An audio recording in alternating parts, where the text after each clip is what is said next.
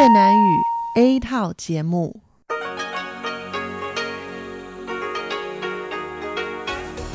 Đây là Đài Phát thanh Quốc tế Đài Loan RTI.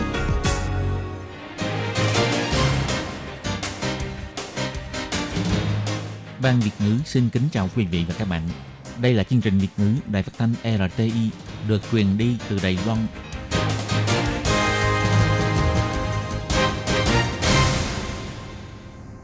Hello, tôi Kim xin kính chào các bạn. Hoan nghênh các bạn đã đến với chương trình Việt ngữ ngày hôm nay của chúng tôi. Các bạn thân mến, hôm nay là Chủ nhật, ngày 19 tháng 5 năm 2019, cũng tức rằm tháng tư âm lịch năm kỷ hợi.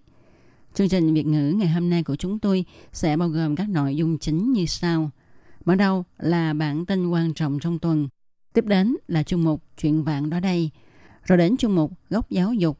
Và sau cùng, chương trình của chúng tôi sẽ khép lại với chương mục Nhịp cầu giao lưu. Mở đầu chương trình hôm nay, tôi Kim xin mời các bạn cùng đón nghe bản tin quan trọng trong tuần. Và sau đây, xin mời các bạn cùng theo dõi các mẫu tin tóm lược. Đoàn thể y tế kêu gọi quốc tế ủng hộ Đài Loan tham gia Đại hội đồng Y tế Thế giới tập USA. Cục An ninh Quốc gia cho biết không cần nước Cộng sản bảo cho chúng tôi nên làm như thế nào. Ngăn chặn sâu xanh mùa thu, Thủ tướng kêu gọi tăng cường phòng chống. Sắp có vaccine phòng chống hội chứng hô hấp Trung Đông MERS. Bộ Ngoại giao Đài Loan cho biết, thể hiện giá trị chung giữa Đài Loan và châu Âu tại hội nghị về nhân quyền Liên minh châu Âu kêu gọi Đài Loan từ bỏ thi hành án tử hình. Nhập nhèm thông tin nơi sản xuất để lách lịch, Bộ trưởng Tài chính cho biết 30% nguyên liệu chế tạo từ Trung Quốc đã là Made in China. Và sau đây, tôi Kim xin mời các bạn cùng theo dõi nội dung chi tiết của bản tin quan trọng trong tuần này nhé. Đại hội Y tế Thế giới gọi tắt là WHA sẽ được tổ chức tại Geneva vào ngày 20 tháng 5. Do yếu tố chính trị, Đài Loan chưa được mời tham gia, nhưng tiếng nói ủng hộ Đài Loan tham gia quốc tế càng năm càng nhiều. Ví dụ như 90 nghị sĩ quốc hội của ba nước ở vùng biển Baltic, Cựu trưởng Bộ Y tế Mỹ Tom Price và Hiệp hội Y học Thế giới không những gửi thư cho Giám đốc Tổ chức Y tế Thế giới mà còn công khai đưa ra bản tuyên bố ủng hộ Đài Loan tham dự tổ chức quốc tế. Ngày 13 tháng 5, 20 đoàn thể y tế trong nước đã đưa ra bản tuyên bố chung bằng tiếng Hoa và tiếng Anh, cùng lên tiếng với quốc tế. Nhấn mạnh Đài Loan có thể đóng góp sức mình cho ngành y tế thế giới. Chủ tịch Hiệp hội Bác sĩ Y khoa Trung Hoa Dân Quốc Khưu Thái Nguyên cho hay, tôn chỉ của Tổ chức Y tế Thế giới là để cho mọi người khỏe mạnh, và Đài Loan xác thực là có kinh nghiệm và chế độ y tế tốt, có thể cung cấp cho quốc tế tham khảo. Vì vậy, đối với việc Đài Loan luôn bị tràn ép chính trị, họ cảm thấy nuối tiếc và giận dữ. Ông Khâu Thái Nguyên cho biết, 所以我们对 WHO 因为受到政治力的打压，我让我们极度 Chúng tôi cảm thấy nuối tiếc và giận dữ đối với việc WHO bị ảnh hưởng bởi sự tràn ép chính trị, đã nhiều lần không mời Đài Loan tham gia Đại hội Y tế Thế giới. Chúng ta nên lên án tất cả quyền lực chính trị không đúng đắn, ảnh hưởng đến giá trị phổ quát y tế thế giới. Đoàn thể y tế cho hay, hàng năm họ đều lên tiếng với quốc tế và thông qua các cơ hội để biểu hiện thực lực y tế của Đài Loan, cũng đã khiến cho nhiều đoàn thể y tế các nước ủng hộ Đài Loan, khẳng định Đài Loan.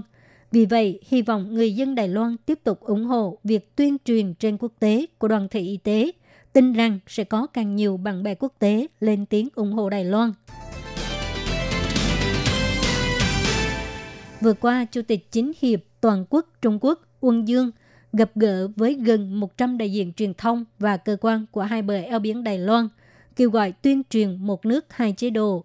Tổng thống Thái Anh Văn yêu cầu cơ quan an ninh quốc gia phải theo dõi tình hình. Vừa qua, hội nghị thượng đỉnh Bắc Kinh, giới truyền thông hai bờ eo biển Đài Loan lần thứ tư được diễn ra tại Bắc Kinh. Tổng cộng có sự tham gia của 200 đại diện của gần 100 cơ quan và hãng truyền thông của hai bờ eo biển Đài Loan. Sáng ngày 10 tháng 5, trong buổi gặp mặt với đại diện các phương tiện truyền thông của hai bờ eo biển Đài Loan, Uông Dương kêu gọi giới truyền thông hai bờ eo biển Đài Loan với chủ nghĩa dân tộc tiếp tục đóng góp cho sự thống nhất hòa bình hai bờ eo biển Đài Loan. ngày 13 tháng 5, lúc phóng viên hỏi về cuộc trò chuyện của Uông Dương, dường như đang gây áp lực cho lãnh đạo giới truyền thông Đài Loan. Phó Cục trưởng Cục An ninh Quốc gia Kha Thừa Hưởng trả lời rằng, Hội nghị Thượng đỉnh truyền thông hai bờ eo biển Đài Loan được tổ chức kể từ năm 2015. Nhưng cuộc trò chuyện lần này của Uông Dương có những nhận xét rất cực đoan và đầy tính khiêu khích, nhất là đề cập đến một nước hai chế độ, Đài Loan là con cờ của Mỹ. Thậm chí còn nói Mỹ không thể nào tiến hành chiến tranh vì Đài Loan, cũng không thể giành được thắng lợi trong chiến tranh, vân vân. Những lời lẽ này đều mang lại ảnh hưởng tiêu cực đối với sự phát triển quan hệ hai bờ eo biển Đài Loan và quan hệ Trung Quốc và Mỹ. Kha Thư Hưởng cho biết, tôi thấy Đài Loan là một xã hội tự do, dân chủ và cởi mở, không cần nước cộng sản, nhất là đất nước không có tự do báo chí. Chỉ bảo cho giới truyền thông chúng ta nên làm thế nào. Tổ chức Lương thực và Nông nghiệp Liên Hiệp Quốc FAO cho biết, trên thế giới đã phát hiện một loài sâu hại mới có tên là sâu xanh mùa thu hay là sâu keo mùa thu. Đây là một loại sâu bướm phá hại cây trồng. Chúng chủ yếu gây hại cho bắp ngô, lúa. Sức sinh sản của chúng rất mạnh. Một khi chúng xâm nhập vào ruộng vườn thì sẽ gây thiệt hại hoa màu nghiêm trọng. Hiện nay, sâu xanh mùa thu đang hoành hành tại Trung Quốc. Ủy ban Nông nghiệp Đài Loan lo lắng đội quân sâu hại này sẽ thuận theo chiều gió tháng 6 xâm nhập vào Đài Loan. Sáng ngày 14 tháng 5, Thủ tướng Tô Trinh Sương dán hình con sâu, kêu gọi dân chúng Đài Loan nếu phát hiện chúng thì lập tức thông báo cho Cục Kiểm dịch ngay. Thủ tướng Tô Trinh Sương cho biết, loài sâu này rất lợi hại, xịt thuốc chúng cũng không chết. Một năm, chúng có thể sinh ra mười mấy đợt con, chúng lại có thể bay xa mấy trăm km. Thủ tướng nói, một khi sâu hại này xâm nhập Đài Loan thì nó không chỉ ăn bắp ngô, đậu nành, ăn các loại hoa màu mà luôn cả cỏ chúng cũng ăn. Rất đáng sợ. Do đó, xin mọi người hãy chú ý. Tôi cũng yêu cầu hải quan và các đơn vị truyền thông kiểm tra và tuyên truyền tuyệt đối không để cho trứng của sâu bọ xâm nhập vào Đài Loan.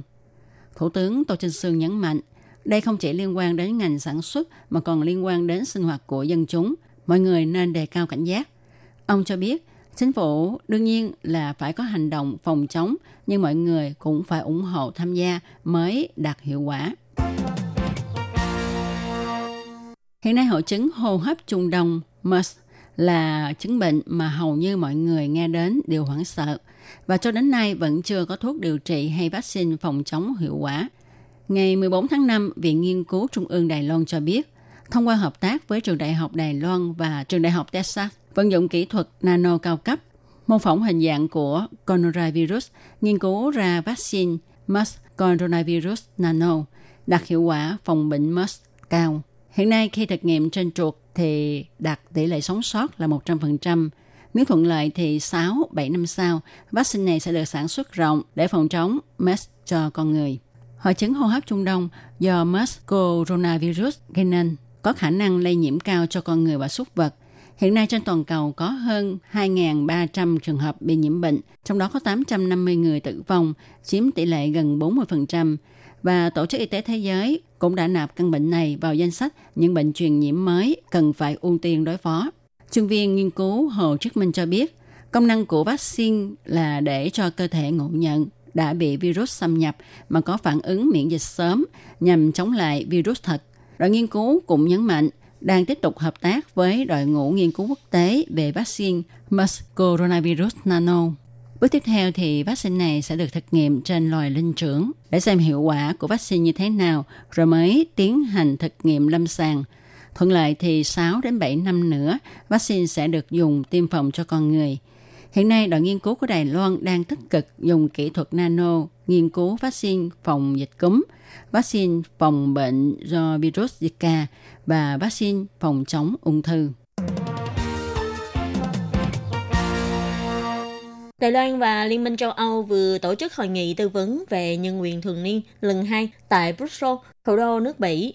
Cơ quan đối ngoại của Liên minh châu Âu đã tuyên bố thông cáo báo chí xác nhận có cùng giá trị quan về dân chủ với Đài Loan, tôn trọng nhân quyền và chế độ pháp quyền và tìm kiếm cơ hội hợp tác mật thiết hơn nữa. Nhưng Liên minh châu Âu cũng kêu gọi Đài Loan tạm dừng việc thi hành án tử hình. Ngày 15 tháng 5, Bộ Ngoại giao Đài Loan cho biết chính phủ Đài Loan rất xem trọng nhân quyền. Tại hội nghị tư vấn nhân quyền lần thứ nhất vào tháng 3 năm 2018, Tổng thống Thái Anh Văn đã từng bày tỏ các giá trị và quan điểm tương đồng về nhân quyền, vân vân, liên kết Đài Loan với Liên minh châu Âu. Phía Đài Loan trông đợi vào bước hợp tác tiếp theo giữa Đài Loan và châu Âu để đóng góp tích cực hơn cho nhân quyền và chế độ pháp quyền của các nước láng giềng trong khu vực. Hội nghị tư vấn nhân quyền lần thứ hai đã thuận lợi hoàn thành. Theo Bộ Ngoại giao cho hay, bầu không khí của hội nghị rất hữu hảo, thẳng thắn, chân thành và có tính xây dựng. Hai bên đều đồng ý năm sau sẽ tiếp tục tổ chức hội nghị tại Đài Bắc và tiếp tục duy trì sự hợp tác mật thiết đối với các nội dung đã thảo luận trong hội nghị lần này. Ông Lý Hiến Trương, người phát ngôn của Bộ Ngoại giao nói, hội nghị tư vấn nhân quyền lần này, Liên minh châu Âu đã một lần nữa tái khẳng định hai bên cùng chia sẻ các giá trị dân chủ, nhân quyền và pháp quyền, vân vân và đồng ý dựa trên các lợi ích và giá trị chung để tìm kiếm cơ hội hợp tác mật thiết. Hai bên đã trao đổi ý kiến về tình hình nhân quyền của Đài Loan và Liên minh châu Âu. Chủ đề rất đa dạng, thấy rõ hai bên đang cùng có tiếng nói chung về giá trị dân chủ, nhân quyền và pháp quyền. Bộ Ngoại giao chỉ ra, hội nghị lần này đặc biệt cho thấy rõ thành quả cụ thể, như việc Đài Loan đã đưa các công ước nhân quyền chủ yếu của Liên Hiệp Quốc vào luật ở trong nước, xây dựng cơ chế thẩm tra nghiêm ngặt, vân vân.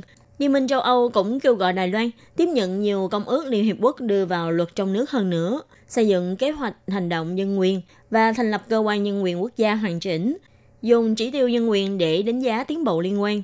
Ngoài ra, Liên minh châu Âu một lần nữa kêu gọi chính phủ Đài Loan tạm ngưng việc thi hành án tử hình, bày tỏ sự đáng tiếc về việc Đài Loan khôi phục việc thi hành án tử hình từ năm ngoái, bày tỏ lập trường lâu dài của Liên minh châu Âu. Phía Đài Loan cũng bày tỏ rõ lập trường của mình về vấn đề tử hình và sẵn sàng hợp tác với các đối tác liên quan.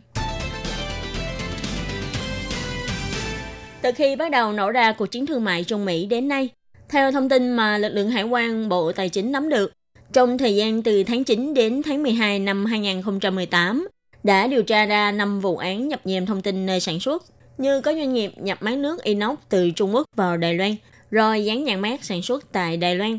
Hải quan khu vực cảng thương mại tự do hàng không Đào Viên khi kiểm tra đã phát hiện có bộ bóng đèn máy chiếu, bên ngoài thùng hàng ghi Made in Taiwan, MIT, nhưng thực chất bên trong lại trà trộn sản phẩm chế tạo tại Trung Quốc với sản phẩm chế tạo tại Đài Loan và sản phẩm xe đạp thuộc danh mục kiểm tra trọng điểm. Rõ ràng đơn hàng nước ngoài nhập khẩu từ Trung Quốc, nhưng lại được khai báo là Đài Loan xuất khẩu. Ngày 15 tháng 5, trong cuộc họp tại Ủy ban Tài chính Viện Lập pháp, Bộ trưởng Bộ Tài chính Tô Kiện Vinh cho biết, thông thường sản phẩm chỉ cần có 35% nguyên liệu hoặc 35% là được sản xuất tại Trung Quốc thì sẽ bị Mỹ nhận định là made in China và phải chịu mức thuế quan cao. Nhưng nếu các nhà sản xuất muốn trung chuyển và rửa thông tin nơi sản xuất, cũng sẽ bị hải quan Mỹ chú ý và còn có thể bị trả đũa bằng cách tăng thuế quan. Gần đây, Việt Nam đã có trường hợp vi phạm liên quan. Các doanh nghiệp Đài Loan nên tránh để không bị thiệt hại lớn hơn. Khi tham gia hội thảo triển vọng tình hình chính trị kinh tế châu Á vào hôm nay, ông Cung Minh Hâm, ủy viên chính vụ Viện Hành Chính cho hay, cuộc chiến thương mại Trung Mỹ ngày càng kịch liệt. Chính phủ Đài Loan sẽ ứng phó theo bốn phương diện chính.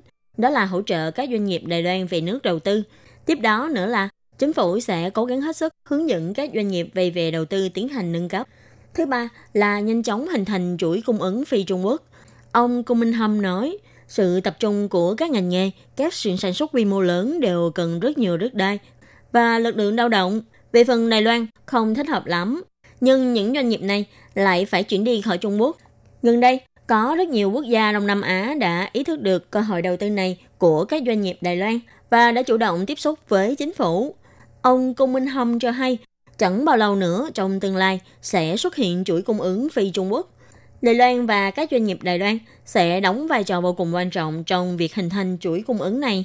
Việc các doanh nghiệp này chọn quốc gia Đông Nam Á nào thì sau này quốc gia đó sẽ trở thành cứ điểm quan trọng để phát triển chuỗi cung ứng phi Trung Quốc.